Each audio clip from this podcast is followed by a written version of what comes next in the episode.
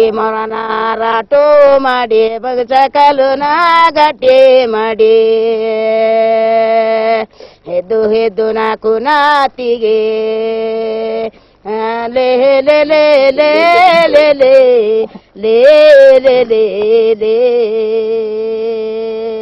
ಆ ಜೋ ಜೋ ಜೋ ಜೋ ಜೋ ಜೋ ಜೋ ಜೋ ಜೋ ಜೋ ಜೋ ಹಾರಿ ಮರನ ರಾಟೋ ಮಾಡಿ ಬಗಚ ಕಲುನ ಗಟ್ಟಿ ಮಾಡಿ Tulsi, meaning the incomparable one, is held most sacred all over India. From the Vedic times, Tulsi or basil has symbolized the elixir of life, used to cure ailments from a headache to malarial fevers. Immortalized in Indian mythology, legend has it that when Lord Krishna was weighed in gold, not even all the ornaments of Satyabhama, his wealthy consort, could outweigh him. But when Rukmini, his penniless wife, placed a single tulsi leaf on the pan, the scales tilted.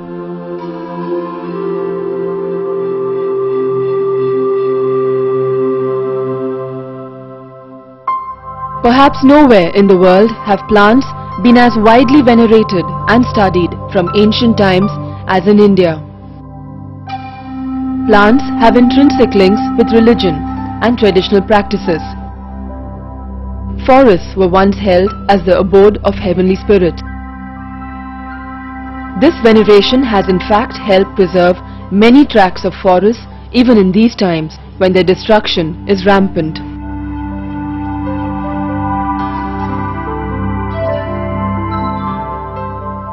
With diverse ecosystems, India is among the richest nations in terms of the sheer number of plant species.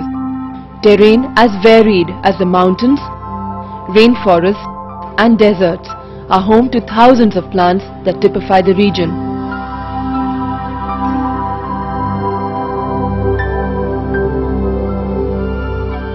Unbelievably, even after a century of research, in just 40% of the total geographical area, the official estimate of plant species stands at 45,000.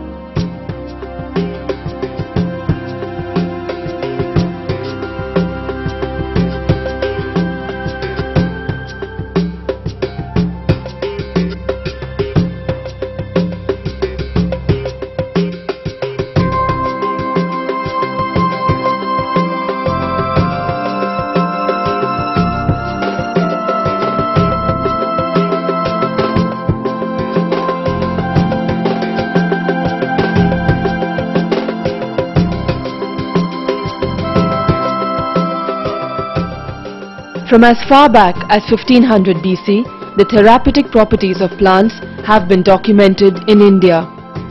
Ancient medicinal practitioners believed that all plants possess healing powers.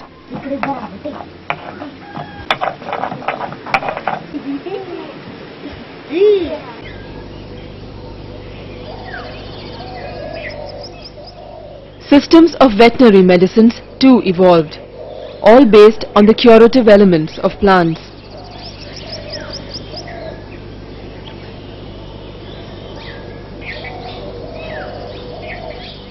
Farmers all over rural India still use these remedies to heal their cattle.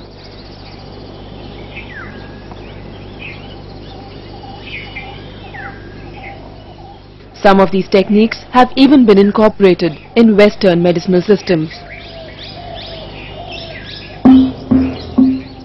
In fact, an ancient Hindu drug derived from the root of the Indian plant Rauvolfia serpentina was the source of the first modern tranquilizer. Indian medicine was classified by the ancients into three ecosystems. The Anupa Desa signifies marshy land. The Jangals Desa is typical of a dry region and the Sadharna Desa is a mixture of both these areas. Today, many of these ecosystems are severely threatened. All over India, deforestation has taken its toll. Many species of herbs and other plants that were once common are today on the critically endangered list.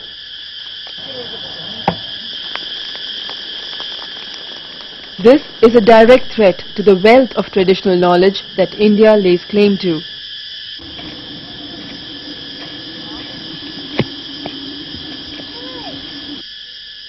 For the people who have depended on the plants of their environment for centuries, preserving this legacy is a challenge.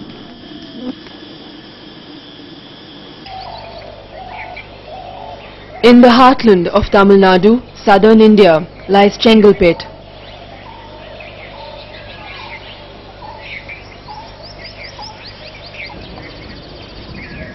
once covered by the thorny bushes of the scrub jungle. For centuries, this terrain has been home to the Irula tribe, snake hunters by tradition. Irula means dark people of the forest. They revere Kaniyamma, the goddess of the forest and trees.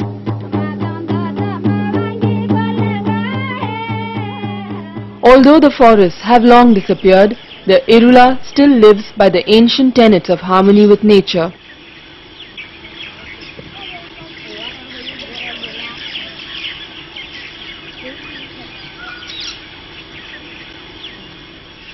Mari, a snake hunter, teaches this philosophy to his sons.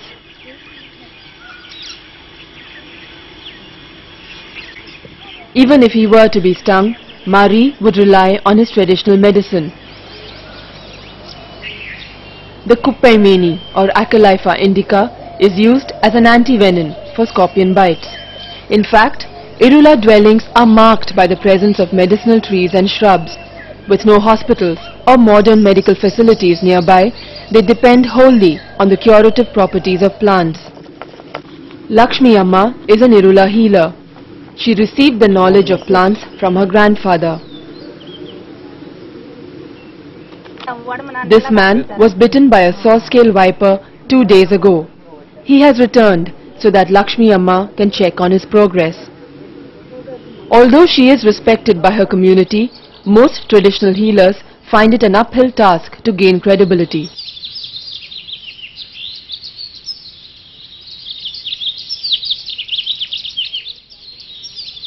Tribal communities all over India have unique systems of healing with plants. Yet, a lack of documentation and quantification of their practices has led to the steady diminution of this valuable knowledge. The shrinking of forest areas too has led to the non-availability of many plants that were once commonly used for healing. To document their science and to prevent the exploitation of medicinal plants in the wild, the Irula Tribal Women's Welfare Society was set up. நம்ம வெளியில வந்து doctor போல நம்ம நாட்டு வைத்தியர் டாக்டரா வரணும்னு எங்க பசங்கெல்லாம் கொஞ்சம் நம்ம சந்தோஷம் வருது. அந்த குழந்தைங்களுக்கும் இந்த மருந்தெல்லாம் நாங்க சொல்லி தரோம் இப்படி செய்யணும் இப்படி இருக்கணும். படிக்கிறத நிறுத்திடாதீங்க. போய் அங்கங்க விளையாடாதீங்க. நல்லா படிங்க. எல்லா ஜாதியும் டாக்டரா வராங்களே நம்ம இருளர் ஜாதி வந்து நம்ம டாக்டரா வரக்கூடாதா? நாட்டு நாட்டு டாக்டரா வரணும். அது மாதிரி வரணும். இப்படியே இருக்க கூடாது கீழ்தாரமா நம்ம வந்து மேல்தாரம் வரணும்.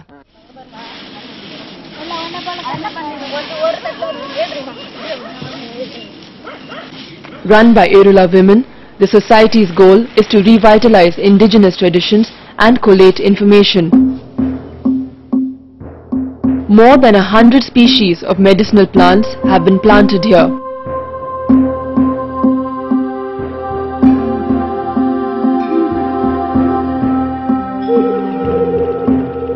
Plants that are usually dismissed as weeds have important healing properties. The Mimosa pudica, for example, is used for bruises and cuts.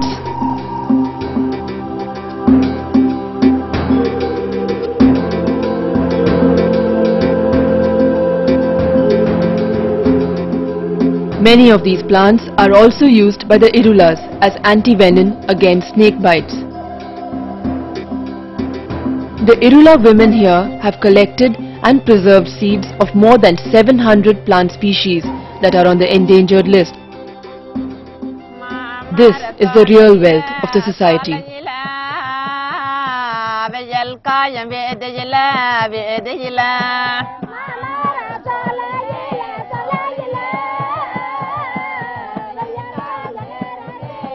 வேதையில வேதையில இல வேதையில யாரம்மா கன்னியம்மா வருவாளா என்ன கோர வரம் கொடுக்க வருவாளா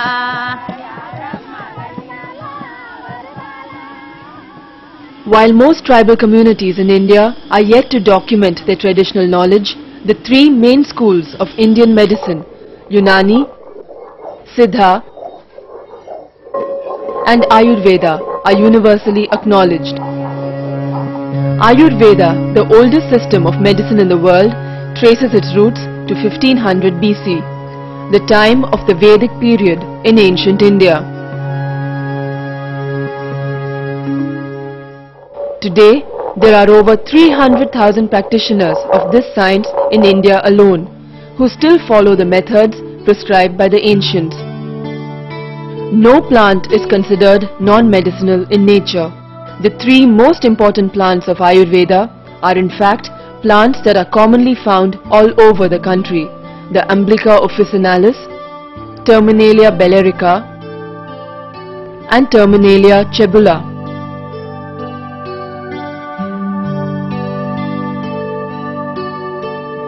With precise formulations and manufacturing, Ayurveda is regarded as a mainstream rather than an alternate system of medicine.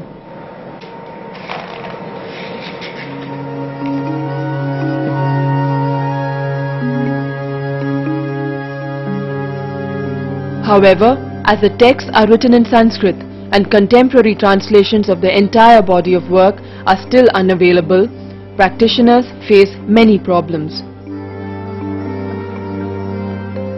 Like a medicine Chand Prabhavati, which has been written in Sharangdhar Samhita, Bhaishajya Ratnavali long, long back.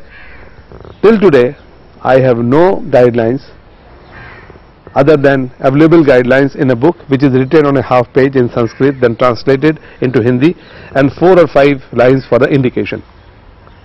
How is it possible that the information remain valid till date? So what we should do, we should make available information in Sanskrit or, or Hindi, translate into digital.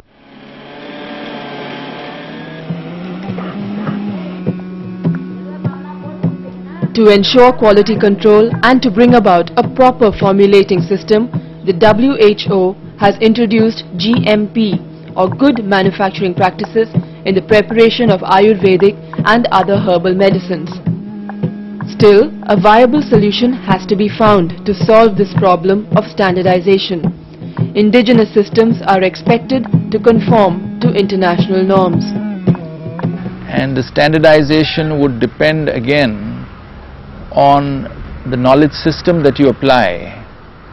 So for example, the way to standardize the use of a particular plant in a local tradition may have parameters like season of collection, the habitat of collection, the stage of maturity of the plant, the method of collection, it may involve a particular method of processing the plant and so on and so forth. It may not involve marker compounds which would be the standard that would be used in in in in a chemical application or if chemistry were to be applied for standardization. So one has to see how to how to define the standards. Sometimes it is possible to integrate between modern knowledge systems and traditional knowledge systems. And that perhaps would be a useful thing to do. But it would be a wrong thing to set standards which are based on only western knowledge systems The neem tree best illustrates the growing problems faced by indigenous knowledge systems. The pesticidal properties of neem have been used by Indians for centuries. Yet, an American company applied for patents on the properties of neem. Patents on the use of haldi or turmeric were also applied for, but these were successfully revoked.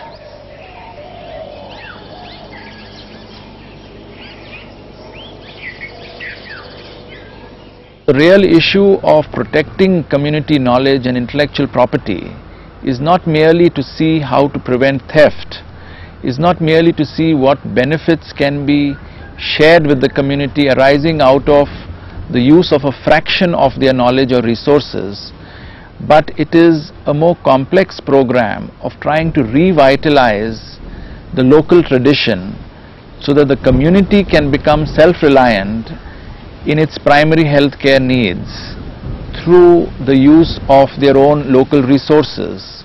One needs to recognize the local knowledge, one needs to encourage local people to use their local knowledge and to achieve certain degree of self-reliance.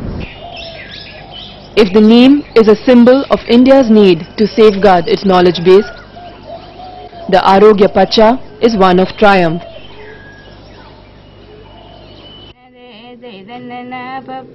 We go to the Agastya hills of Kerala.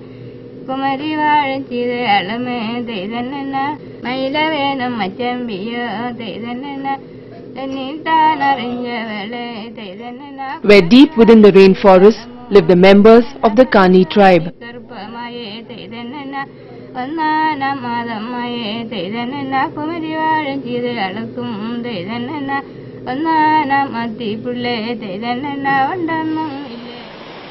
The land of the Kanis is a veritable nursery of rare plants, some of which are found only here.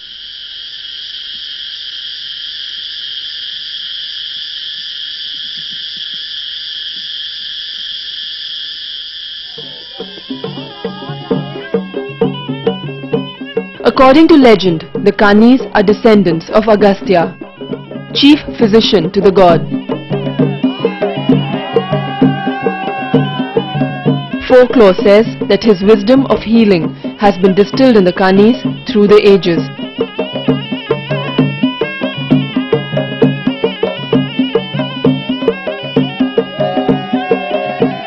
The Kanis are nomads, living freely within the lush southern tropical forests of the western Ghats.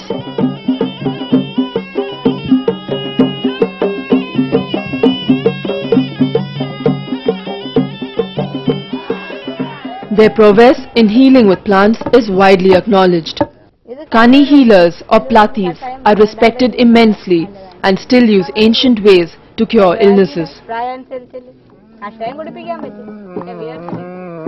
If there is one plant, however, that lies at the core of their knowledge, it is the Arogya Pacha.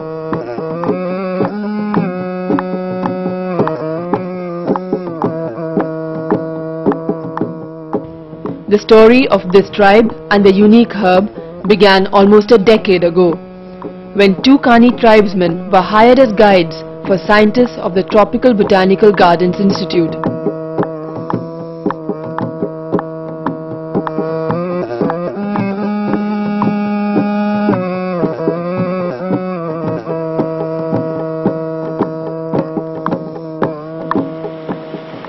Trekking through the leech-infested jungles proved arduous. The scientists found that they were getting exhausted soon. Their guides, however, seemed tireless. The botanists could not help but wonder at this.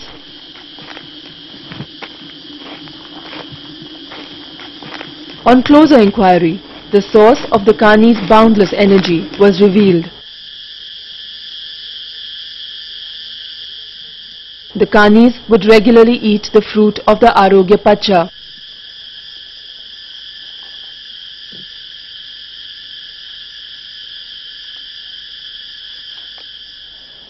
The scientists too tried it and experienced a flush of energy.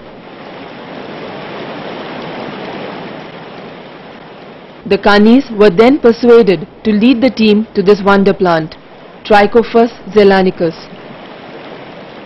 Initially, they were reluctant, but the team promised to share all benefits with the Kani community. In 1996, after eight years of research, the TBGRI produced a drug called Jeevani using the properties of Arogya Pacha.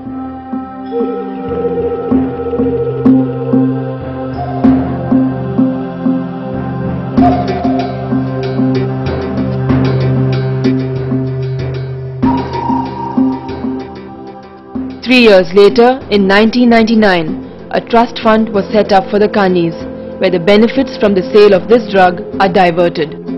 The money is to be used for the welfare of the entire community. Thus, a unique model of benefit sharing with the original custodians of the knowledge was set into motion. India is now intensely aware of the need to protect its indigenous wealth, not only from environmental degradation but also piracy by others. To safeguard this treasury of biodiversity and healing systems from threat, action is being taken all over the country.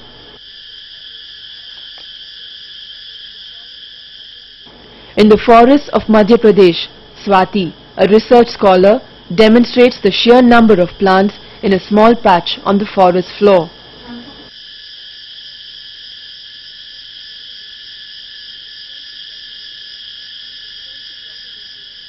Extensive documentation of these plants and their numbers is vital. This will reveal a clearer picture of which species is more endangered.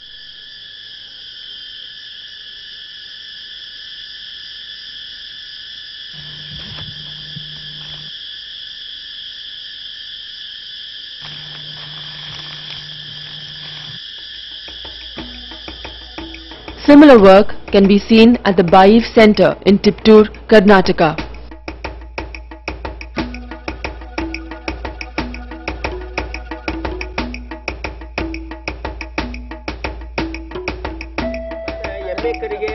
Here, an ongoing program aims at the revitalization of local practices. With communities moving away from their traditional practices, it is important to share information. The jogging of local memory often reveals a treasure house of information.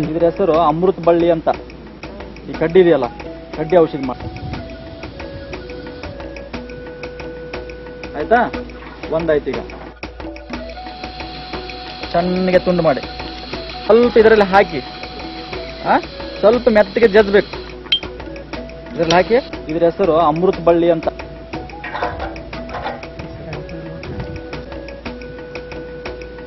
So ಇದನ್ನ ನೀವು ಇದರಲ್ಲಿ ಹಾಕ್ಬೇಕು ನೋಡಿ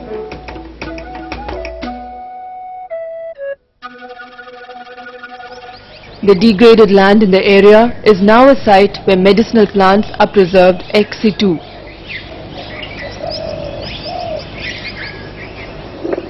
Indigenous plants of the region are planted here and looked after.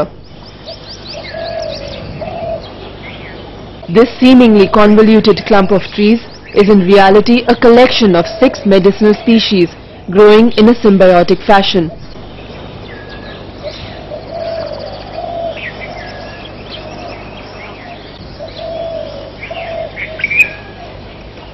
A nursery is also maintained.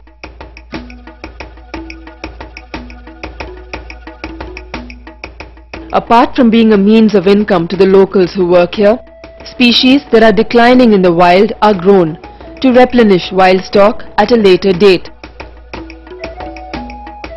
The plants from the nursery also supply local kitchen gardens. Apart from deforestation, another reason for the decline of important floral species is the collection of these plants from the wild. The preservation of wild areas is thus the need of the hour. To do this, agencies have simply revitalized the age-old tradition of marking areas as sacred groves where the cutting down of plants is not allowed.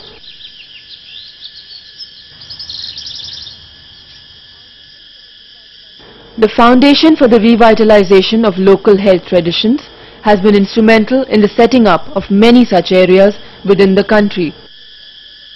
Devarayana Durga, a forest in Karnataka, is one such area. Even a short walk through it provides one with glimpses of many plants, both common and endangered, that have tremendous medicinal value. It is clear that India's foremost task is to protect its forests. This ensures much more than the safeguarding of the land with its varied flora and fauna. India has a history of links, cultural, mythological and scientific, with its trees. These links have persevered against great odds, creating extensive philosophies of healing systems. The protection of these fragile bonds lies solely in our hands. A global effort must be made. Only this will ensure the preservation of our priceless heritage.